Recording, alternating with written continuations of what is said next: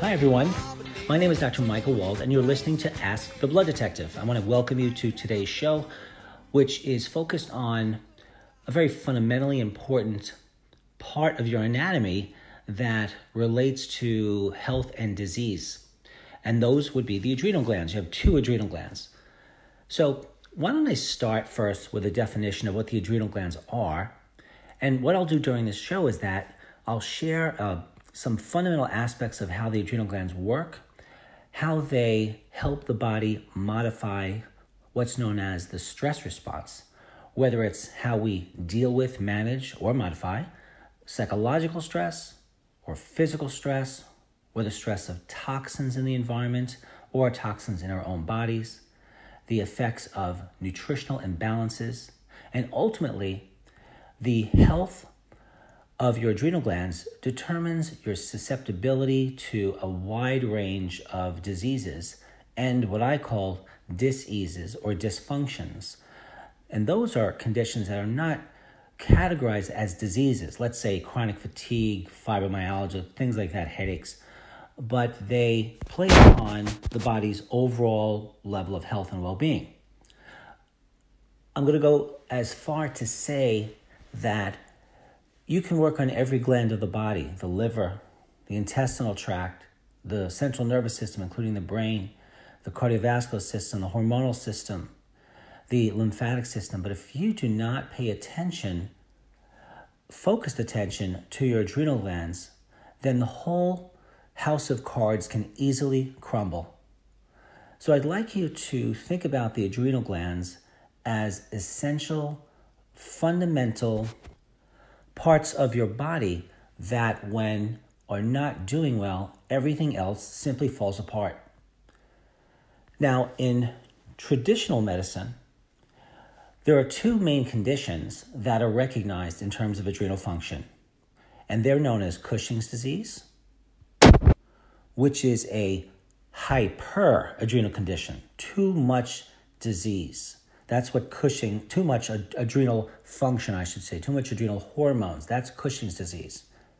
And on the other end of the spectrum, there's the low end of the spectrum, the hypoadrenal function, and that condition is called Addison's disease. We'll speak a little bit more about those in a moment.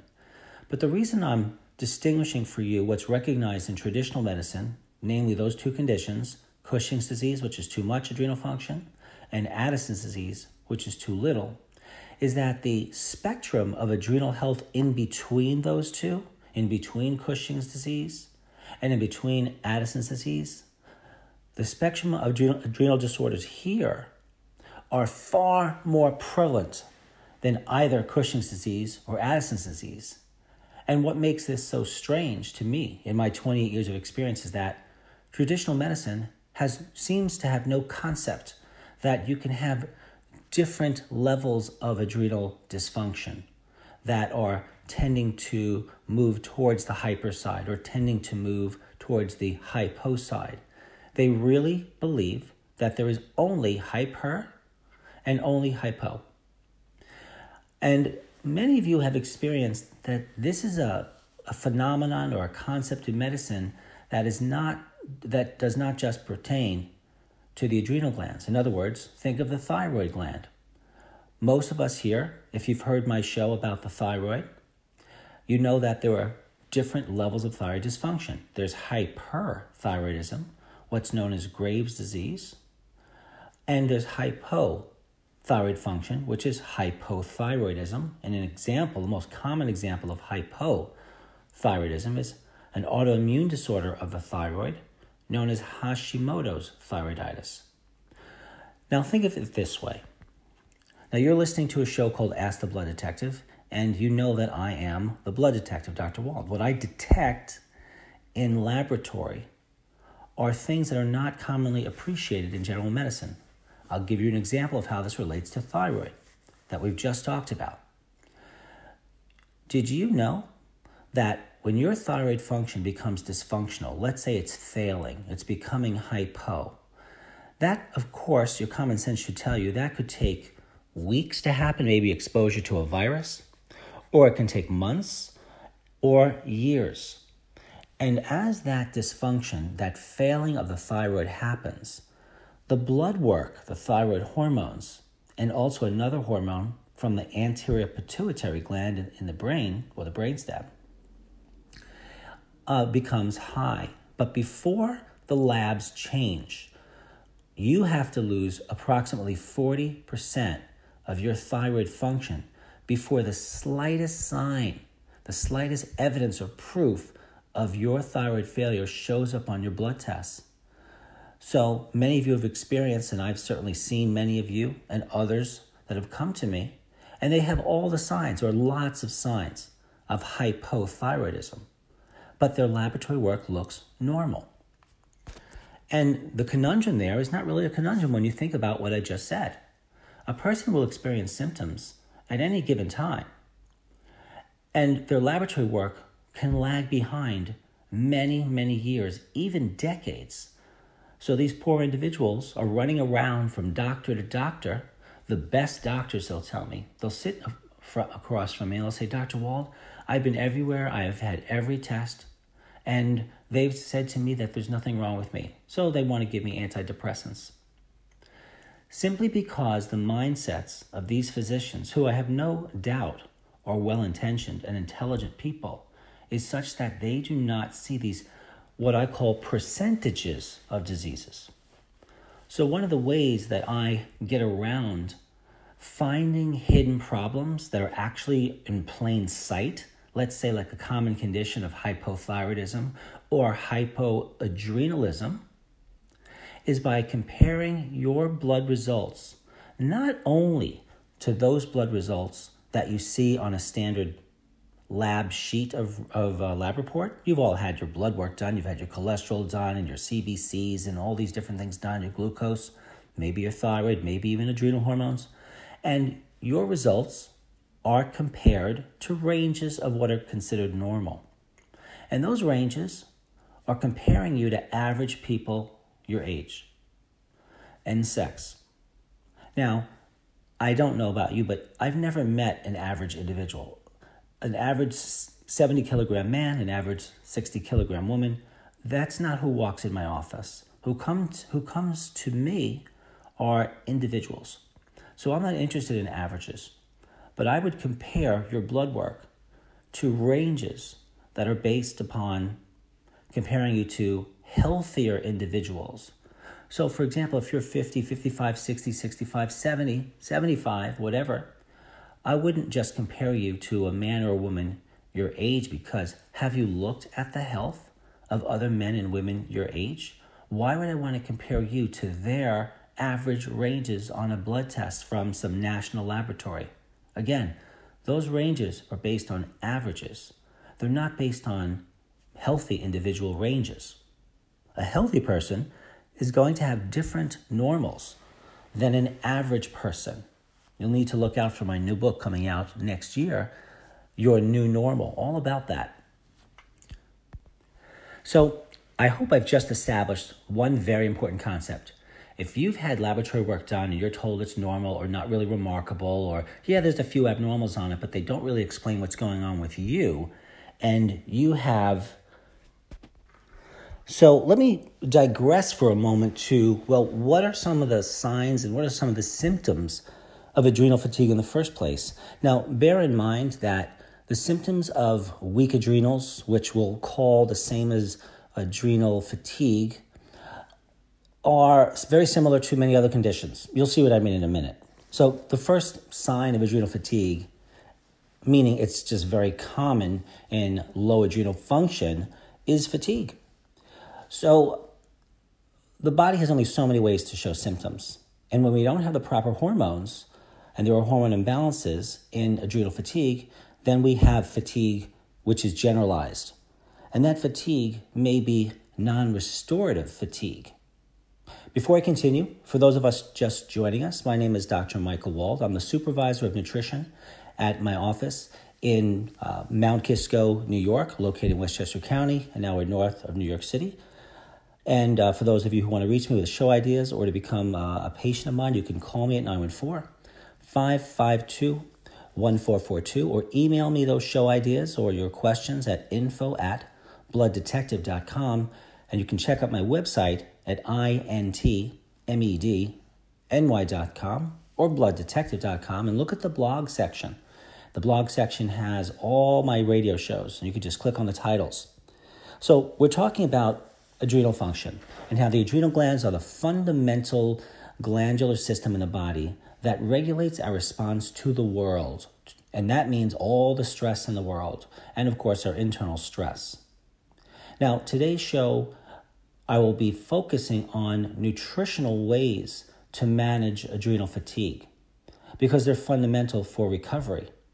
But of course, we all know, or common sense tells us that lots of things have to do with how we manage stress. Now, when we talk about psychological stress, we might have to improve our coping skills, how we deal with exposure to certain life events that we internalize in a particular way based on our life experience and, and other factors, and, and how ultimately our internalization of the external world plays out in our health and or our level of disease. Wow, that was a lot. you know, the thing about stress, psychological stress, you know, because there's different types of stress, as we mentioned, there's psychological, emotional stress, there's physical stress, there's biochemical stress, there's a stress of toxins. But ultimately, all that stress must impact and does impact our adrenal glands in either a measurable way that you can see on uh, laboratory testing or not in a measurable way. So, I was talking about what the symptoms are of adrenal fatigue, and a person will experience these more or less at different times in their lives or through the week or through the month or over the course of years. They, in other words, they can fade in, they can fade out. When we said fatigue, it may be non restorative fatigue, which means even though you're getting enough sleep, you don't seem to feel rested. That's non restorative sleep. Another spe- specific sign of adrenal fatigue is the craving of salt. And the reason for that is the adrenal glands, along with the kidneys and their hormonal interrelationships, control sodium balance in the body. And one of the simple tests for detecting adrenal fatigue is actually chloride levels in the urine. Very simple test, a lot cheaper than these fancy saliva cortisol DHEA tests, which are a ripoff. So, as the blood detective, as a you know, an expert in lab, and I have written a 500 page laboratory book entitled The Anti Aging Encyclopedia of Tests, of Laboratory Tests. I can tell you that saliva cortisol DHEA levels are uh, inaccurate. If you have the symptoms I'm about to tell you about on this list and, and uh, do some other simple tests that are usually covered by your insurance company, you will know if you have adrenal fatigue. But and this is a big but, the most important way of evaluating the presence of adrenal fatigue. That means not the medical level of adrenal fatigue, which is the Addison's disease or the Cushing's disease, but everything in the middle of those two conditions is actually one's response to specific questions on a, an adrenal questionnaire. So I have a blood detective questionnaire, and that questionnaire asks you questions and finds out a certain scoring in every single major compartment of the body. Why would I do that if I'm talking about just the adrenal glands? Well, we need to be very careful. A holistically minded person, like most of you out there, and certainly myself, recognize inherently that the adrenal glands does not exist in a vacuum. If the adrenal glands function goes up, then the body must compensate in many ways. Some of them will be obvious, some will be subtle, some you may not ever see. And if your adrenal glands take a plunge in the hypoadrenal direction, then there will be compensations throughout the body.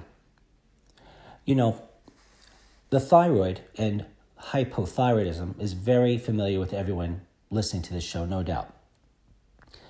And we know about the thyroid that the thyroid gets messages from the anterior pituitary gland by its secretion of thyroid stimulating hormone. Now, stick with me here. And there are also hormones in the anterior pituitary that not only control or send messages to the thyroid gland, but also send hormonal messages to the adrenal glands. One of those hormone triggers in the anterior pituitary for the adrenals is the adrenal corticotrophic hormone. Now, we've already just connected, folks, the anterior pituitary to the thyroid and to the adrenals. And then there are yet other hormones and neurological ways and biochemical ways in which the adrenal glands and thyroid go back and forth between each other and go back and forth between how they talk to the anterior pituitary. So we have this anterior pituitary thyroid adrenal axis. So that is a well known relationship that every endocrinologist on the planet knows. But it doesn't stop there. Those hormone interactions, that orchestrated interaction that attempts to balance things out between the anterior pituitary, adrenal gland, and thyroid, have other relationships to virtually every cell, tissue, organ, and organ system in the human body. So, if someone wants to improve their health and they suspect that they have adrenal fatigue, they must suspect that there's a thyroid relationship to that adrenal fatigue. They must know that there is an anterior pituitary relationship to their adrenal fatigue and or their thyroid fatigue. Let's move on with the symptoms. I'll reiterate one more time. Fatigue, it's non restorative. The craving of salt because we have a lack of chloride in the urine. As the adrenals get weak, they spit off chloride. So a little salt actually can help the adrenal glands. And there, of course, are reasons not to take salt. And Another interesting thing about the adrenal glands, distinguishing them from weak thyroid function, is that a person with sluggish adrenal function would tend to have more energy at night than they do when they wake up. One of the adrenal hormones that is um, predominant in the morning hours is DHEA, dihydroepiandrosterone. And that gives you wakefulness, a clarity of mind, even muscular power, and other things. And as the day goes on, and a person wakes up fatigued and or they have other symptoms of low adrenals, their cortisol levels, which tend to be too high in the morning, which are related to most symptoms of adrenal dysfunction, hypothyroidism, the adrenal uh, hormone cortisol tends to plunge towards the evening. And when the cortisol level goes down, the person's energy tends to go up because higher cortisol levels are energy suckers. Now, remember I said how saliva testing is essentially a waste for adrenal function? Some of you are thinking, but I got the test and it showed that I had high adrenal function, or high cortisol, I should say, high cortisol levels, which are associated with low adrenal function. Or my saliva test showed that I had low DHEA, that's another adrenal hormone and did these fancy ratios. And it seemed to correlate with your health. Well, that does happen sometimes. Most of the time, though, for those several hundred dollars you did for that test, the test doesn't say much. So I see people coming into me with these fancy, colorful saliva hormone tests they've spent all this money on. And when I look at what they're doing for their adrenals, I'm not getting it. In other words, I'm not seeing how that testing made any difference. Folks, whenever you get a test, throughout your life for any health problem, you always want to ask the practitioner or doctor Will the result of this test change the way in which you think about me in terms of how you treat me, how we work together? If the answer is no, the testing will just cost you money or the testing will just give you a pretty report and we're going to treat you the way we treat everyone with suspected low adrenal function, then don't spend your money. On the other hand, I can tell you from again doing what I'm doing for 28 years that most individuals, the saliva tests simply do not reflect adrenal dysfunction. And if you're testing, if you actually yourselves got saliva testing for the adrenals and it did not show adrenal hypofunction, I wouldn't believe the test results anyway if you had non restorative fatigue and you were craving salt and because you were getting more energy at night and you get dizzy when you get up and your stress tolerance is on the low end of things and or you're not healing well you get sick easily. You have multiple health problems. Those are all adrenal signs. I'll say them once again. Fatigue that's non-restorative. Brain foggy stuff. You may crave salt. You tend to have more energy in the evening than you do in the day. You might experience dizziness when you get up too fast because the adrenals are stressed if you get up too fast and they can't accommodate their communication between what's known as your autonomic nervous system. So you get up and blood doesn't get to your brain fast enough. So you have this sort of reaction. What you what you want to do for that, by the way, is you simply want to get up more slowly and be aware that this happens with you until you fix the problem. You have a reduced stress tolerance, whether it's tolerance to psychological stress or just physical stress. You know, you do a little bit of work and you're just exhausted. You can't tolerate exercise. You're a slow healer. You may have one or more chronic health problems.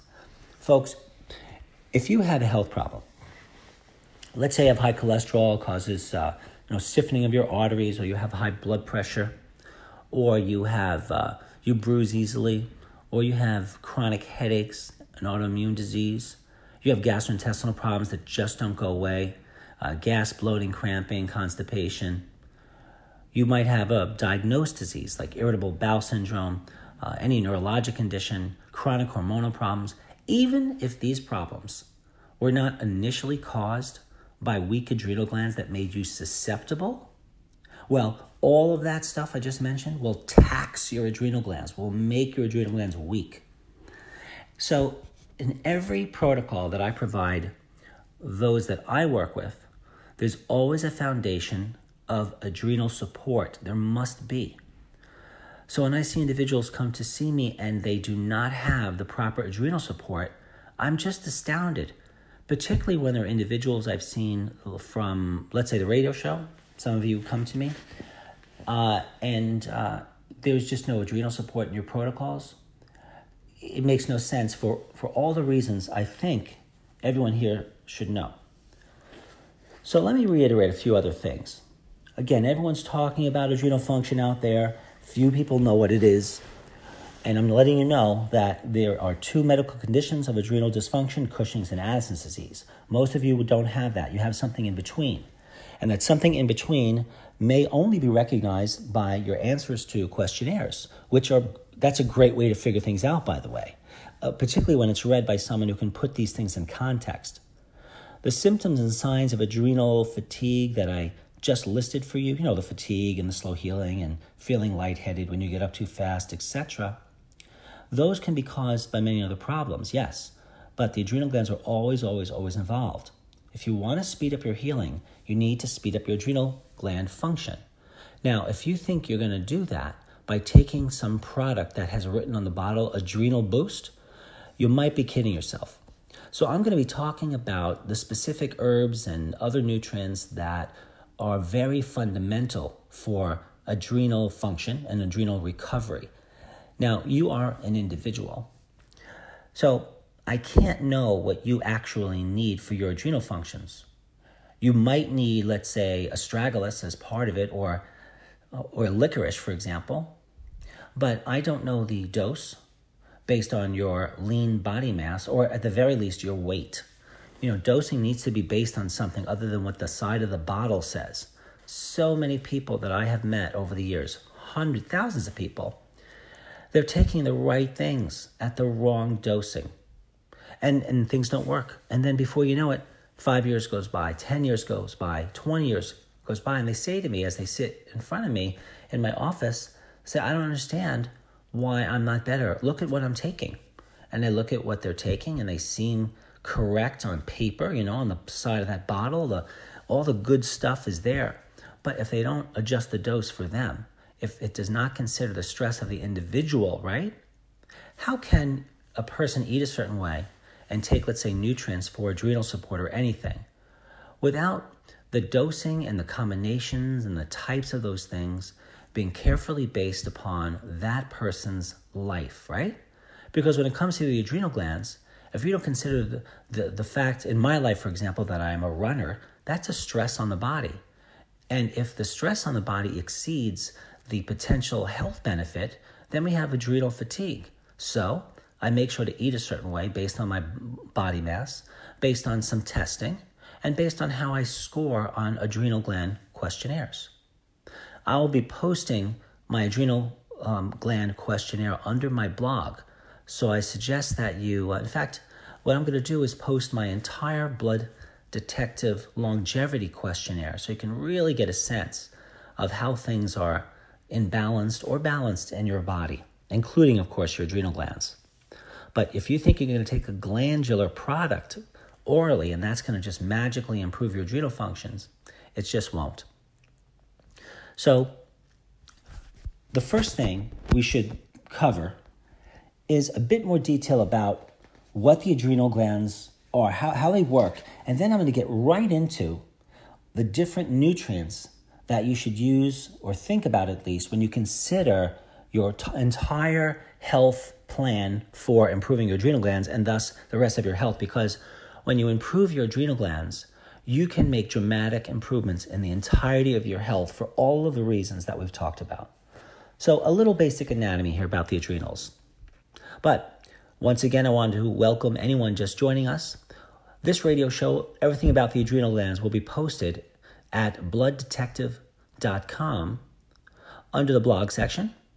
And also, you can find it under the archives at PRN. Those of you who want to reach me for show topics, you, of course, have given me this topic today, all about the adrenals. Feel free to email me at info at blooddetective.com. And for those of you who'd like to work with me personally or face to face, I do phone consults, things of that nature, you can call me at 914 552 1442. So the adrenal glands are two glands. They're located at the top of each kidney. So if you think of your kidneys as your fists, and your adrenal glands are actually about the size of your fists, and your thumbs on top of your fist, that would be exactly where the adrenal glands are located. So the adrenal glands produce hormones that help the body control stress. We've established that. Different types of stressors. Remember, don't just go to psychological stress, it's physical stress too. And have us manage all kinds of other stressors we're exposed to electromagnetic stress, toxic stress. But also, the adrenals help us, help the body, I should say, control blood sugar. They help us burn protein and fat, react to stressors like major illness or injury, and regulate blood pressure. And two of the most important adrenal hormones are cortisol and aldosterone. Now, the thing about hormone testing, folks, is that hormone testing is often not accurate. Even endocrinologists, hormone specialists, seem to be aware of this fact. Why? I'll explain it to you in, the, in a way that you'll understand. And this is not watering the explanation down at all. You'll really get it. So, the way hormones are not accurate is this think of the room you're sitting in, the air that's around you as the blood. And think of any object, fix, uh, fixate on any object in your room as the circulating hormone in the blood around you. Now, let's say you're wearing armor on you right now, a suit of armor. If you take one of those objects in front of me, there's a pillow. So if I if I take that pillow and put it on top of me, that pillow is not going to get through the armor. And because it's not getting through, if that hormone is cortisol and aldosterone, then the my body cannot be stimulated or react to the hormones because I have armor.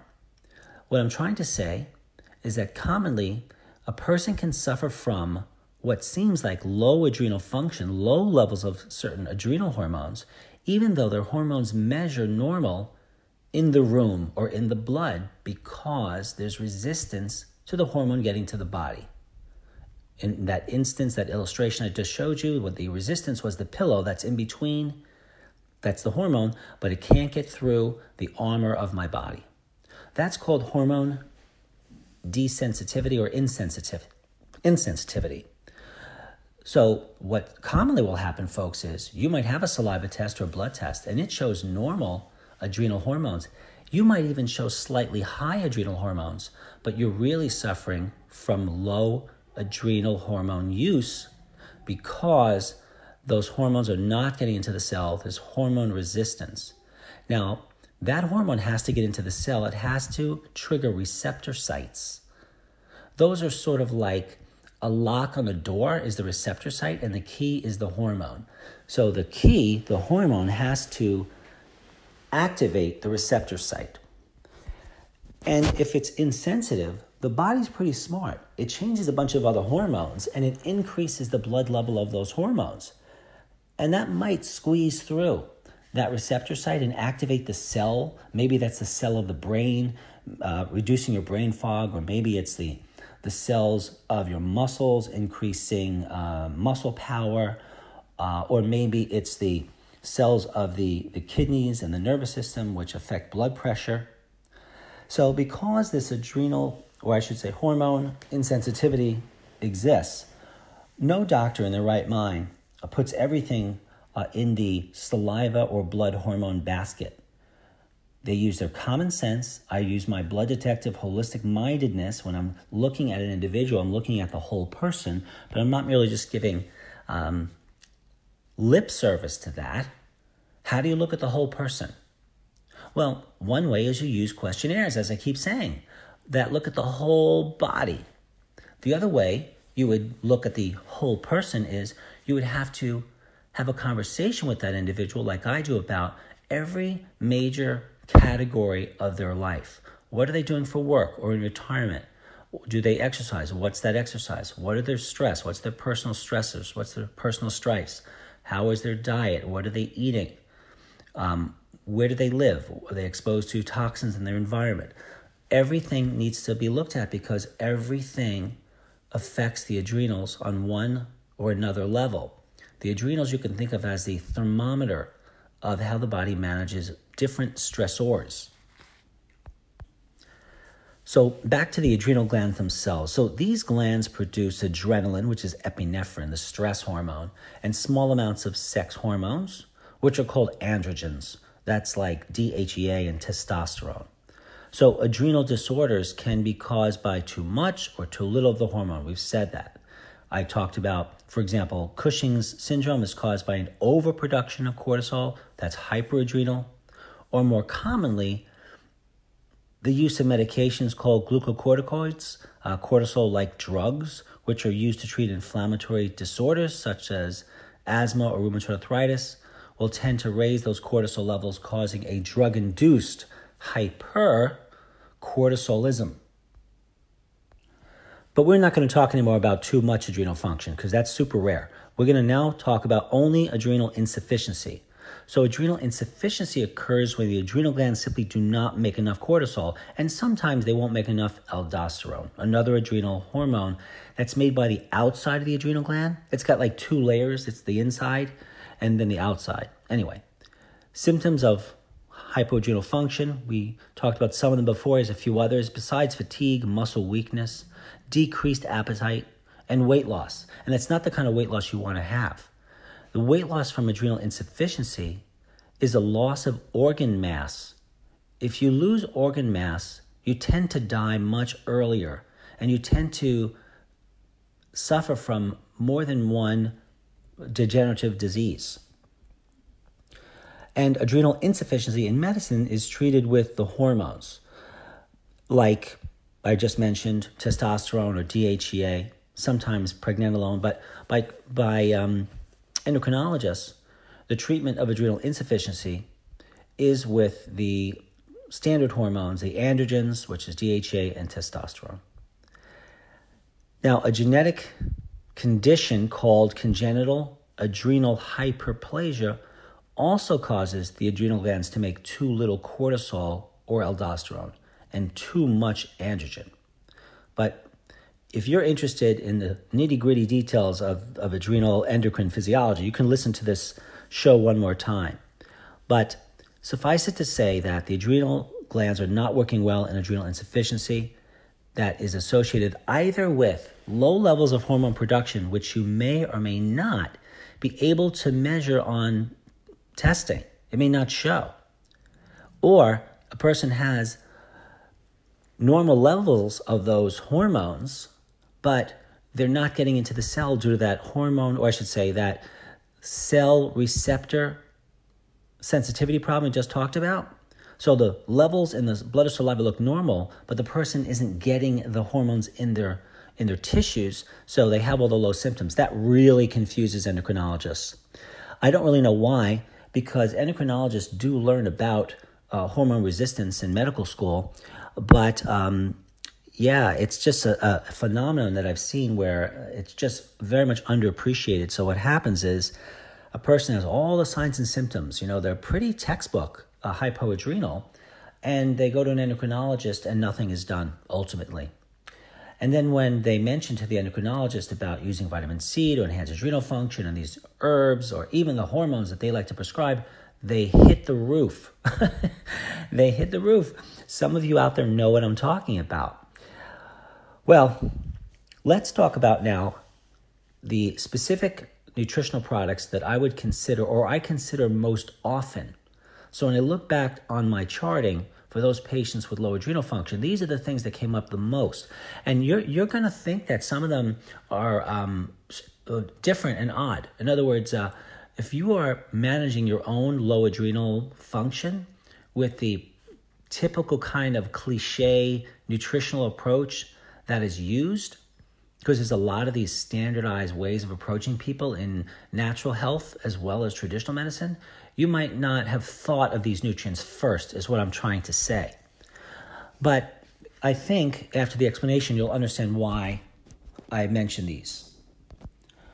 So, um, the, the order of these nutrients that I'm going to talk about right now that help improve adrenal function is not necessarily the order of like the most important of the nutrients. Again, we have to look at an individual's needs.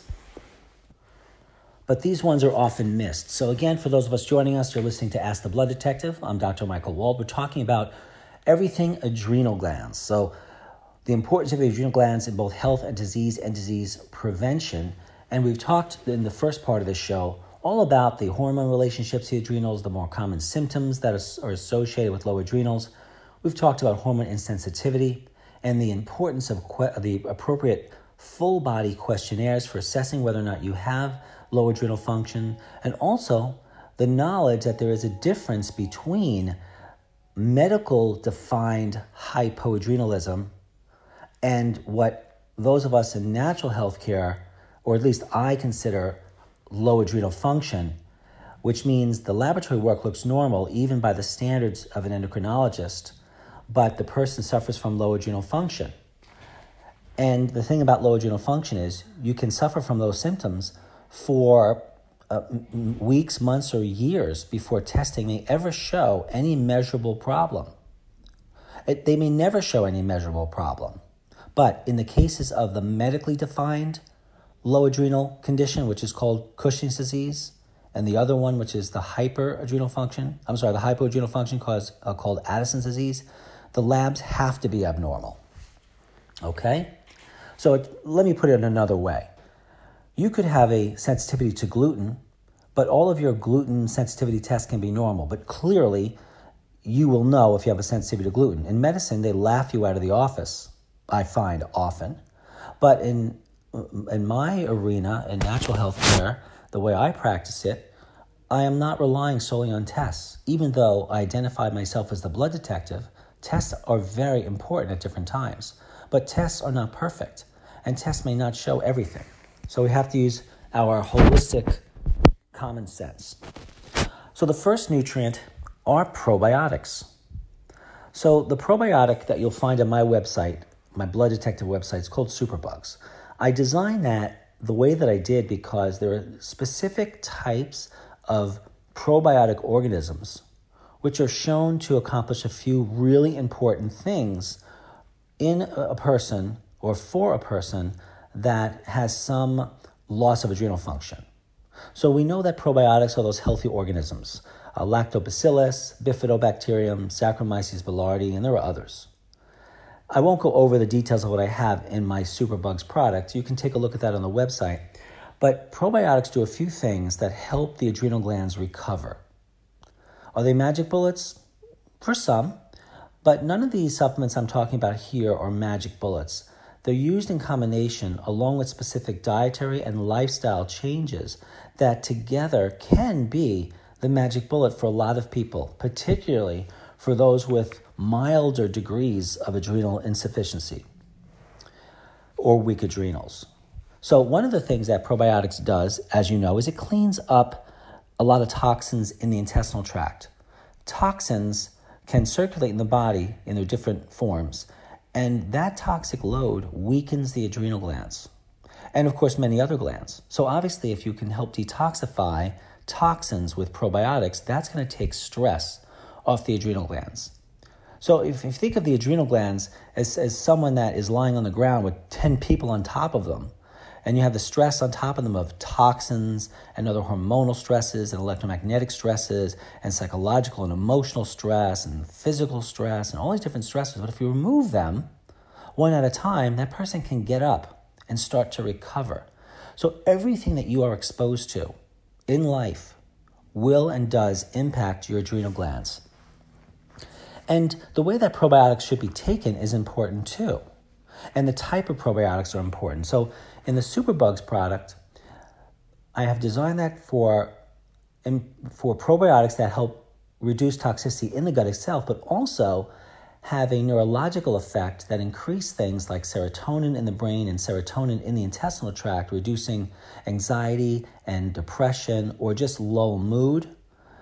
Probiotics have been shown to do this in studies, the right probiotics and reducing and mitigating all those different types of influences upon the adrenal glands helps the adrenal glands recover. So that's a use of, of probiotics that you, you may not have thought of in, in, in the adrenal recovery arena. In fact, I almost never see that adjusted. Now, the dose of adrenal, I'm sorry, the dose of probiotics should be based upon at least your weight, as I keep saying, or your lean body tissue and or the extent of your symptoms and other factors. And the, the probiotics must be taken with a protein. If you take probiotics with a protein, you can double their effectiveness. And then the probiotic dosing should definitely include at least one of your doses in the morning and probably 15 to 30 minutes before food. And the reason for that is more of the probiotic will make its way into the small intestine and then the colon. If you eat probiotics, the probiotic delivery might be a little slower, but I just mentioned having the probiotic with a protein because most individuals do not seem to reliably be able to take their probiotics 15 to 30 minutes before food. So, there's a number of, of ways that you can manage that, meaning that probiotics can be taken with or without food, ideally 15 to 30 minutes before food in the morning, but the second dose should be with a protein, any kind of a protein. Whey protein, however, was the one that has been studied very well to double the effectiveness. Also, probiotics improve lots of other functions throughout the body. Probiotics are anti inflammatories. Pro- they reduce the inflammatory load in the body. They reduce the inflammatory load upon the body. That means, everyone, that they reduce the inflammatory stress load upon the adrenal glands. Probiotics re- reduce cardiovascular disease by lowering cholesterol. So they do that by helping the metabolism of fats. So by reducing the stress upon the body to metabolize fats, the probiotics take some of the stress off the body, thereby reducing the stress upon the adrenal glands. It all comes back to the adrenal glands. Now, digestive enzymes and stomach acids and bile acid supports are extremely important to reduce stress upon the adrenal glands. Why? Well, for reasons that I think you know when you think about it. Number one, enzymes help your body digest food and also help your body assimilate and activate the nutrients in the foods. Anything that you can do to help your body reduce the efforts, the metabolic and physiologic and biochemical efforts it must take to digest the food, break it down, uh, disseminate it, activate the nutrients is less stress upon the adrenal glands. So, most individuals, well, 50%, I should say, of individuals that are 60 years and older do not have enough stomach acid. If you don't have enough stomach acid, your body over time tries to make up for that low stomach acid to digest your proteins by increasing the function of the pancreas to make more protease enzymes, which are protein digesting enzymes. And then over time, because of that compensation and the fact that there's low stomach acid, the pH of the intestinal tract is unfavorably altered. It's put a stress upon the adrenal glands. The low stomach acid is a stress upon the adrenal glands. The increased demand upon your pancreas to make pro, uh, protein digesting enzymes, the proteases, is a stress upon the adrenal glands. And then, because the environment within the intestinal tract is obviously different, the pH is different, the balance of organisms is different, the leaky gut is happening, the small intestine bacterial overgrowth is happening. What happens with all of that is then the bugs are out of balance, and you and then that all of these are simply put stressors upon the adrenals. If you take the proper dose of stomach acids along with pancreatic enzymes and probiotics. And I failed to mention just then, with all of those digestive compensations that occur and are really present in most individuals that I've seen that are 50 and older, but of course uh, are there uh, younger than that, tend to also involve stress upon the liver. The liver senses all this stress too, and uh, it will secrete uh, more or higher levels of bile acids, which go from the gallbladder and they're fed right into the small intestine. But over time, all of that hyper compensation fatigues the body, and then a person ends up with adrenal fatigue, which looks like fatigue of all the other organs. Well, I should say of some organs. And again, when I say fatigue of the other organs, the medical physicians listening that are new to holistic health, listening to the show, will be very confused. So let me clear this up for you. When I say fatigue of other organs, I am not talking about the medical condition that is very prominent in, in a hospital based setting known as end organ fatigue. That's when the organs of the body are shutting down. That occurs and is the initial uh, spark of, of death. Uh, we're talking about a milder degree of organ fatigue, not failure.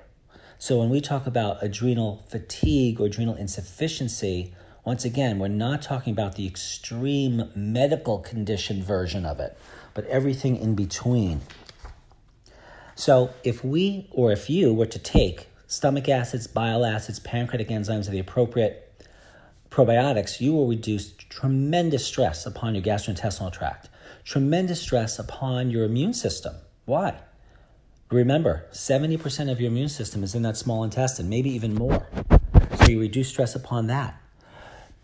And the enzyme stomach acid bile acid combination that I have, you'll find at Blood Detective, and it's called under the supplement section, it's called Detox Enzyme Absorb or Detox Absorb. And I will generally start people with the doses on the bottles if they ask me, you know, how much should I take, and they're not a patient. But if I know someone, obviously we can make the the dosing a lot different. So with a number of nutrients that I use, I have my patients undergo what's called a tolerance test. If I want to know how much vitamin C they need, I can do a vitamin C tolerance test. I can do a stomach acid loading test, a probiotic loading test, a zinc taste test. I can do uh, an enzyme loading test. These are different ways to figure out more precisely what each individual needs.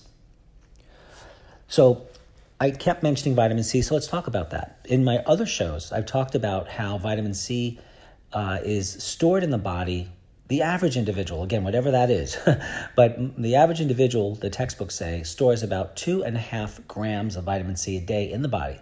That's 2,500 milligrams and if you drink the equivalent of 60 milligrams of vitamin C a day in a glass of orange juice, that if you do that, you will kind of, it's said in medicine, you will keep that two and a half grams in the body, which it needs. Most of that vitamin C in the body is stored where, everyone? Yeah, you guessed it. Most of the vitamin C is stored in the adrenal glands. So if you are deficient in vitamin C or insufficient, you your adrenal glands will not function optimally well. So I do a vitamin C loading test.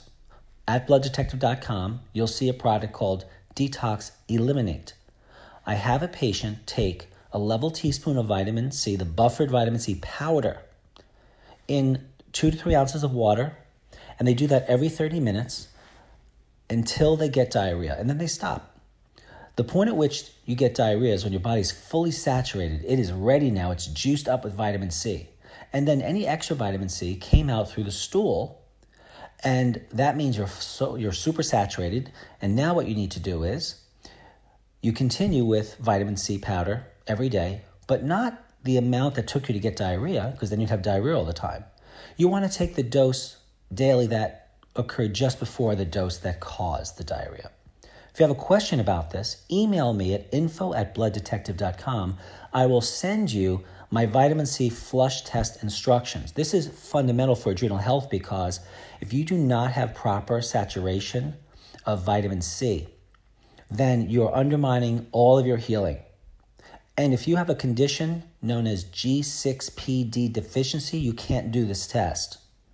So, for those of you who don't know what G6PD deficiency is, don't worry about it because if you've never heard it, you probably don't have it but it's called glucose 6 phosphate dehydrogenase. If you have that deficiency and you take vitamin C, it can kill you. So, but if you've taken vitamin C before and you haven't, well, you're alive, then don't worry about it. Although I must give a disclaimer that if you do take any of the supplements that I'm mentioning, you're of course doing that uh, at your own risk. The information that I provide during the Ask the Blood Detective shows is to educate you and orient you towards health possibilities but not for you to just jump and do things. Now, let's talk about some, I'll go through these uh, more quickly. The, the key herbs that, unless you have some contraindication to taking them, the combination of these particular herbs are extremely well studied for improving the output of adrenal hormones. This is real stuff. But you need to take, folks, you must take standardized herbs. Most store bought nutritional products are simply not standardized. Anything you think you know about your supplements, and I'm generalizing here again, you have learned from the advertisers uh, that sell the supplements. So we know that the attorney, uh, the general attorney's uh, office, uh, about three, three, four years ago, came out with a study where they looked at store-bought nutrients and they found that most of them didn't even have what they said was in it on the label. So you know, you need to go to a practitioner that you can trust to figure this out.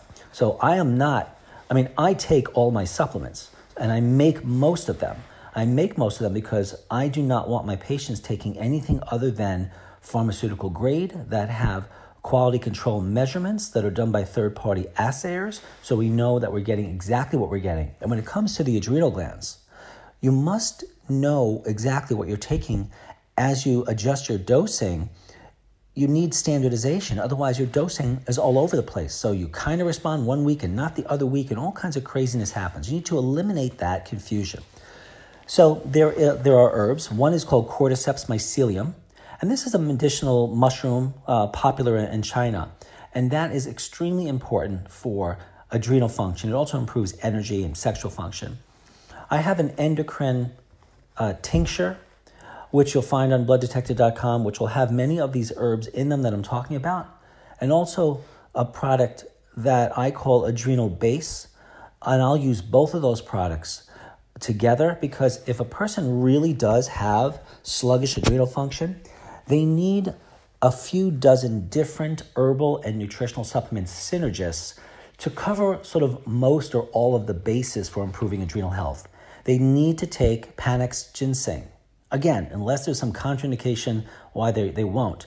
Because, um, I mean, that improves adrenal function, also erectile dysfunction, libido, blood sugar, it can boost immunity. Even sperm count, even intellectual performance has been increased by Panax ginseng. And a lot of those problems I just mentioned can be from low adrenals. So, because we're short on time, again, I'm going, going to go a little bit faster. The Erythrococcus senticosus, uh, particularly important for improving one's stress tolerance, important for dealing with the stress of chemotherapy, the stress of cardiovascular disease, other common conditions. There's ashwagandha, again, super, super important for managing chronic stress, uh, insomnia, chronic inflammation, even anxiety. And there's uh, rhodiola. And there's uh, glycyrrhiza, which is one of my favorites, which is known as licorice. And it helps the body recover or the adrenals recover from long term stress. If you have hypertension, you do not want to be taking this without being supervised by a properly licensed uh, doctor. It's also antiviral and anti infectious because chronic infections like chronic Lyme disease and chronic parasites and chronic fungal stress, that stresses the adrenal glands. Now, one of the hormones the adrenal glands make is DHEA, not DHA, DHEA. So, DHEA is something that I use. I have a product, DHEA 25. I'll start with 25 milligrams in any individual who is of normal weight and go higher from there. And this helps to allow the adrenals some physiologic rest. When you're giving it the hormone it's not secreting well, it can recover.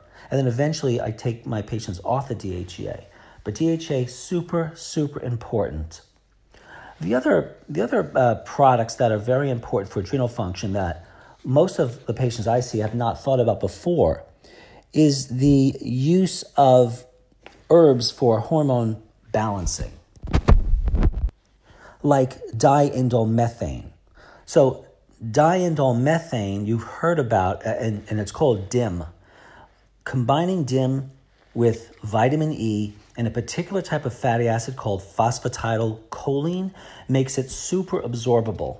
And what it does is it helps the body to more favorably manage and recycle uh, hormones. So it takes hormonal imbalance stress off the adrenal glands. Not entirely, but partly. And then I would use a few other herbs. And again, all of the herbs I'm mentioning, you'll find in both my adrenal base and my endocrine tincture at the Blood Detective website. If you don't find something you're looking for, just email me at info at blooddetective.com. But I've already mentioned Erythrococcus senticosus or Siberian ginseng and how that is important for alleviating the stress of depression, the stress of stress, the stress of chronic health, but also kelp. So, kelp is very important for the adrenals because, as you know, it contains minerals such as iodine and, others like magnesium, potassium, calcium, even iron that help thyroid function, and the thyroid talks to the adrenals. And then there's saw palmetto. This is something that most men know about for prostate, but it's very important for adrenal function because it helps to balance testosterone levels. So I'll give you one more. Astragalus. So astragalus is an adaptogenic herb. It's a traditional Chinese medical herb and basically it's helping it helps immune function, it helps improve stamina and energy, bile flow, appetite, digestion, all things that tend to be affected with low adrenal function. Well, that was quite a lot, I think. And uh, maybe even worth uh, listening again if you have any suspicions at all that you yourself might have hypoadrenal functions.